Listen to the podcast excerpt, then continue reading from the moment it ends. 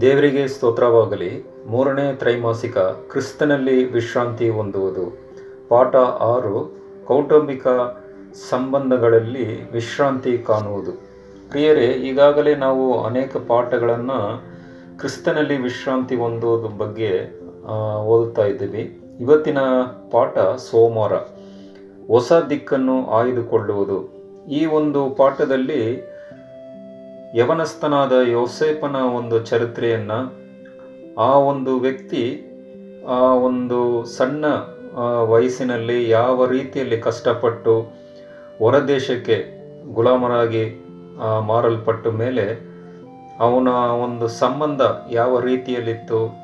ಆ ತಂದೆ, ಆ ಸಹೋದರನ ಮನೆ ಬಿಟ್ಟು ದೂರ ದೇಶಕ್ಕೆ ಹೋಗಿ ಅವನ ಸೆರೆಯಲ್ಲಿದ್ದು ಅನೇಕ ಕಷ್ಟ ಸಂಕಟಗಳನ್ನು ಅನುಭವಿಸಿದಾಗ ಈ ಒಂದು ವ್ಯಕ್ತಿ ಏಸು ಕ್ರಿಸ್ತನಲ್ಲಿ ಯಾವ ರೀತಿಯಲ್ಲಿ ಹೊಂದಾಣಿಕೆ, ಆ ವಿಶ್ರಾಂತಿಯನ್ನು ಸ್ವೀಕಾರ ಮಾಡಿದೆ ಎಂಬುದನ್ನು ನಾವು ಓದಲಿಕ್ಕೆ ಹೋಗ್ತೀವಿ.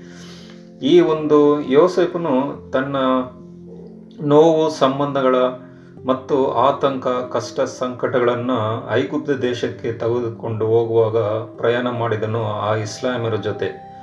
ಆ ಇಸ್ಲಾಮಿಯರು ಏನಂತ ಹೇಳಿದ್ರೆ ಇವನ್ನ ಆ ಸಹೋದರರ ಮೂಲಕ, ಅವರ ಸ್ವಂತ ಅಣ್ಣ, ತಮ್ಮ ಮೂಲಕ ಈ ಹಣದ ಮೂಲಕ ಅವನ್ನ ಕೊಂಡುಕೊಳ್ಳುವುದನ್ನು ನಾವು ನೋಡಬಹುದು. ವಿಶೇಷವಾಗಿ ಈ, ಅಲ್ಲಿ ಆತನು ಗುಲಾಮನಾಗಿ ಮಾರಲ್ಪಟ್ಟನು. ಇದು ವಿಶ್ರಾಂತಿಕರವಾದ ಒಂದು ಪ್ರವಾಸ ಅಲ್ಲ, ಆದರೆ ಈ ಒಂದು ಪ್ರವಾಸ ಕಣ್ಣೀರಿನ ಪ್ರವಾಸವಾಗಿತ್ತು ಪ್ರಿಯರೇ. ಎಂಥ ಒಂದು ಶ್ರೇಷ್ಠವಾದ ಪುತ್ರವಾಗಿದ್ದ ರಾಹೇಲಿಗೆ ಹುಟ್ಟಿದ ಒಂದು ಶ್ರೇಷ್ಠ ಮೊದಲನೇ ಪುತ್ರನೂ ಆಗಿದ್ದು ಯಾಕೊಬ್ಬನು ಸಹ ಇವನ ಒಂದು ಯೋಸಫಿನ ಮೇಲೆ ಒಂದು ಪ್ರೀತಿಯನ್ನು ಸಹ ಬೇರೆ ಒಂದು ಸಹೋದರರಿಗಿಂತ ಇವನ ಮೇಲೆ ಅನೇಕ ಒಂದು ಪ್ರೀತಿಯನ್ನು ತೋರಿಸಿದನು ಸಹ ಸತ್ಯದಲ್ಲಿ ನಾವು ನೋಡಬಹುದು. ಈ ಒಂದು ಹಿನ್ನೆಲೆಯಲ್ಲಿ ಯೋಸೆಫನನ್ನು ತನ್ನನ್ನು ಗುಬಾಲ ಗುಲಾಮನಾಗಿ ಕೊಂಡುಕೊಂಡ ವ್ಯಾಪಾರಿಗಳು ಜೊತೆಗೆ ಐಗುಪ್ತ ದೇಶಕ್ಕೆ ಹೋಗುತ್ತಿರುವಾಗ ಹುಡುಗ ಯೋಸೆಫನು ಅವರು ಕಾನಾನಿನ ಗಡಿ ದಾಟಿ ದಕ್ಷಿಣ ದಿಕ್ಕಕ್ಕೆ ತಿರುಗುವಾಗ, ಪ್ರಯಾಣ ಮಾಡುವಾಗ ಆ ದೂರದಲ್ಲಿ ಅವನ ಕಣ್ಣು, ಆ ದೃಶ್ಯ ಎಲ್ಲಿ ಹೋಯ್ತು ಅಂತ ಹೇಳಿದ್ರೆ, ಹಿಂದೆ ತಿರುಗಿ ನೋಡುವಾಗ ಆ ತಂದೆಯ ಗೂಡಾರಗಳನ್ನು ಅವನು ನೆನಪಿಗೆ ಬರುತ್ತೆ. ಬಹಳ ದುಃಖದಿಂದ ಒಬ್ಬನೇ ತನ್ನ ತಂದೆ ಪ್ರೀತಿ ವಾತ್ಸಲ್ಯದಿಂದ ಬೆಳೆದ ಒಂದು, ಆ ಸಂಬಂಧ, ಪ್ರೀತಿಯನ್ನು ಅವ್ರ ತಂದೆ ಜೊತೆ ಇದ್ದ ಒಂದು ಶ್ರೇಷ್ಠ ಪುತ್ರ ಮತ್ತು ಆ ಸಂತೋಷವನ್ನ ತಂದೆ ಕೊಟ್ಟ ಒಂದು ಪ್ರೀತಿಯನ್ನ, ಅನುಭವವನ್ನು ಯೋಚನೆ ಮಾಡುತ್ತಾ ತುಂಬ ಕಷ್ಟ ಸಂಕಟಗಳ ಅನುಭವಿಸಿ ಕಣ್ಣೀರಿಂದ ಅದನ್ನು ದೃಶ್ಯವನ್ನು ನೋಡುತ್ತಾ ಅನೇಕ ಒಂದು ವೇದನೆಗಳನ್ನು ಅನುಭವಿಸಿದನ್ನು ಸತ್ಯದಲ್ಲಿ ನಾವು ನೋಡಬಹುದು.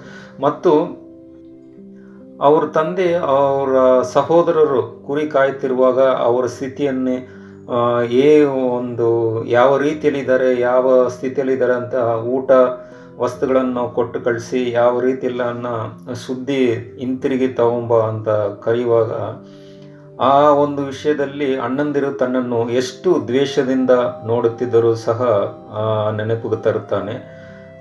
ಚುಚ್ಚಿದ ಮಾತುಗಳು ಅನೇಕ ಕಷ್ಟವಾದ ಒಂದು ನೋವಿನ ಮಾತುಗಳು, ಅವನ ಕಿವಿಯಲ್ಲಿ ಈಗಲೂ ಅವನ ಕಿವಿಯಲ್ಲಿ ಅವುಗಳೇ ಗುಯಿ ಗುಡುತ್ತಿದ್ದವು ಎಂಬ ಪದಗಳು ಸತ್ಯದಲ್ಲಿ ನಾವು ನೋಡಬಹುದು ಪ್ರಿಯದೆ ಆದರೆ ಇವನು ತನ್ನ ಭವಿಷ್ಯದ ಕಡೆಗೆ ದೃಷ್ಟಿ ಹಾರಿಸಿದವನು. ಆವಾಗ ಸನ್ನಿವೇಶವು ಎಷ್ಟು ಬದಲಾಯಿತು? ಮುದ್ದಿನ ಮಗ ಒಬ್ಬನೇ ಮಗ, ಒಂದು, ಈ ಒಂದು ಸ್ಥಿತಿಯಲ್ಲಿಂದ ಗುಲಾಮರ ಒಂದು ಸ್ಥಿತಿಗೆ ಮಾರಲ್ಪಟ್ಟು ಗೊತ್ತಿಲ್ಲದ ದೇಶಕ್ಕೆ ಹೋಗುತ್ತೇನೆ, ಅಲ್ಲಿ ತನಗೆ ಯಾರು ಗತಿ ಎಂಬ ಒಂದು ಭಾವನೆ, ಪ್ರಶ್ನೆಗಳು ಅವನ ಹೃದಯದಲ್ಲಿ ಬರುವುದನ್ನು ಸಹ ಅವನು ಯೋಚನೆಗಳನ್ನು ನಾವು ನೋಡಬಹುದು. ಮತ್ತು ದುಃಖದಿಂದ ಭಯಪಟ್ಟನು ಕೂಡ ಅವನು. ಆಮೇಲೆ ಅವನ ಆಲೋಚನೆಗಳು ಅವನ ತಂದೆಯ ಆರಾಧನೆ ಮಾಡುತ್ತಿದ್ದ ದೇವರ ಕಡೆಗೆ ಹೋಗಿರುವಾಗ ಈ ಒಂದು ವಿಷಯ ಯಹೋವನು ದೇವರು, ಅವರ ತಂದೆ ಮಾಡಿದ ಅನೇಕ ಅದ್ಭುತ ಕಾರ್ಯಗಳು.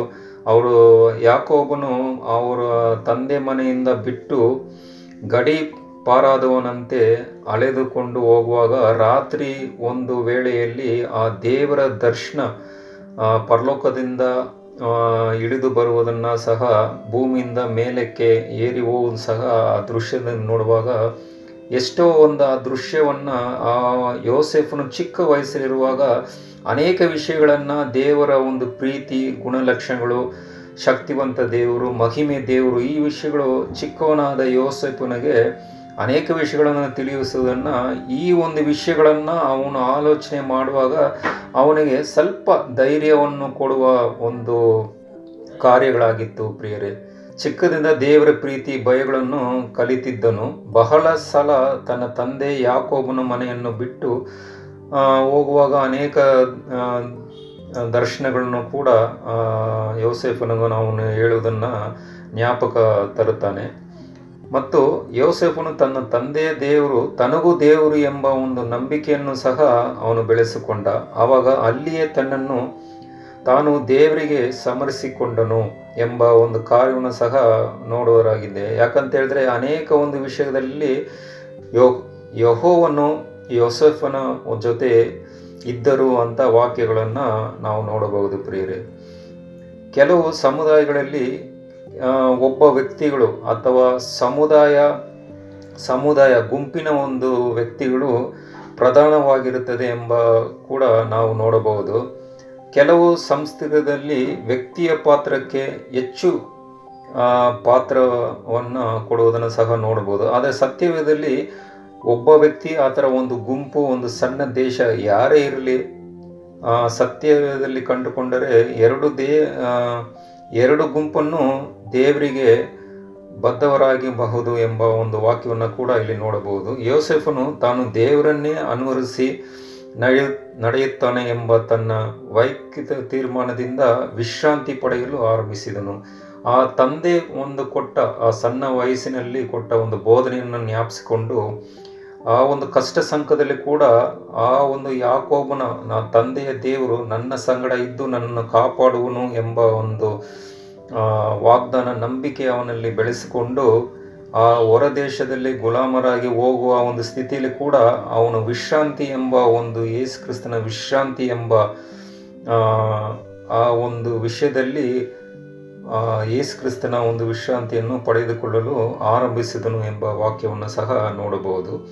ಆದರೆ ಇಲ್ಲಿ ಪ್ರತಿಯೊಬ್ಬರು ಯಾವ ಸ್ಥಿತಿಯಲ್ಲಿ ಕೂಡ ನಾವು ಇದ್ದರೂ ವೈಯಕ್ತಿಕವಾಗಿ ಒಂದು ಜವಾಬ್ದಾರಿಯ ಬಗ್ಗೆ ಈ ಮುಂದಿನ ವಚನಗಳು ನಮಗೆ ಏನನ್ನು ಸೂಚಿಸುತ್ತೆ ಎಂಬ ಒಂದು ವಾಕ್ಯಗಳು ಕೂಡ ಇಲ್ಲಿ ಇದೆ. ಧರ್ಮೋಪದೇಶ ಕಾಂಡ ನಾಲ್ಕು ಇಪ್ಪತ್ತೊಂಬತ್ತು ಯೋವಾನ ಇಪ್ಪತ್ನಾಲ್ಕು ಹದಿನೈದು ಕೂಡ ಅನೇಕ ವಾಕ್ಯಗಳನ್ನು ನಾವು ನೋಡಬಹುದು. ಧರ್ಮೋಪದೇಶ ಕಾಂಡ ನಾಲ್ಕು ಇಪ್ಪತ್ತೊಂಬತ್ತರಲ್ಲಿ ಹೀಗೆ ಹೇಳುತ್ತೆ, ಪ್ರಿಯರೇ.